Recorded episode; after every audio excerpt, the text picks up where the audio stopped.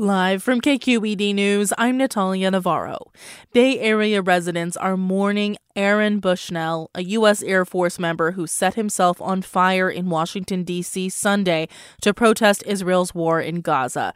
KQED's Carlos Cabrera Lomeli was at a vigil in San Francisco's Castro district last night that drew more than 200 people. Mourners placed candles in front of photos of Bushnell, shared their grief at his death, and called for a ceasefire in Gaza. Saul Kanowitz with the Party for Socialism and Liberation was among the speakers. I think what we want to take away from this is how desperate people feel and how important it is for people to come out together and not feel that they're atomized and alone. Bushnell was from Whitman, Massachusetts, and served on an Air Force base in San Antonio. Friends say he dedicated his free time to helping the city's unhoused population. I'm Carlos Cabrera Lomeli, KQED News.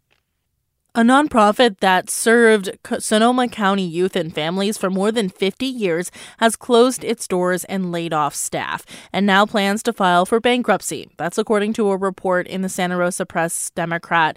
The paper reports that social advocates for youth staff members were laid off Monday morning.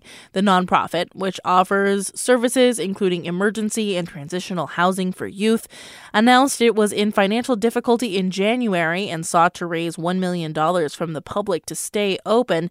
But since then, management has reportedly concluded that there is not enough incoming revenue from contracts to cover the cost of operations. I'm Natalia Navarro, KQED News.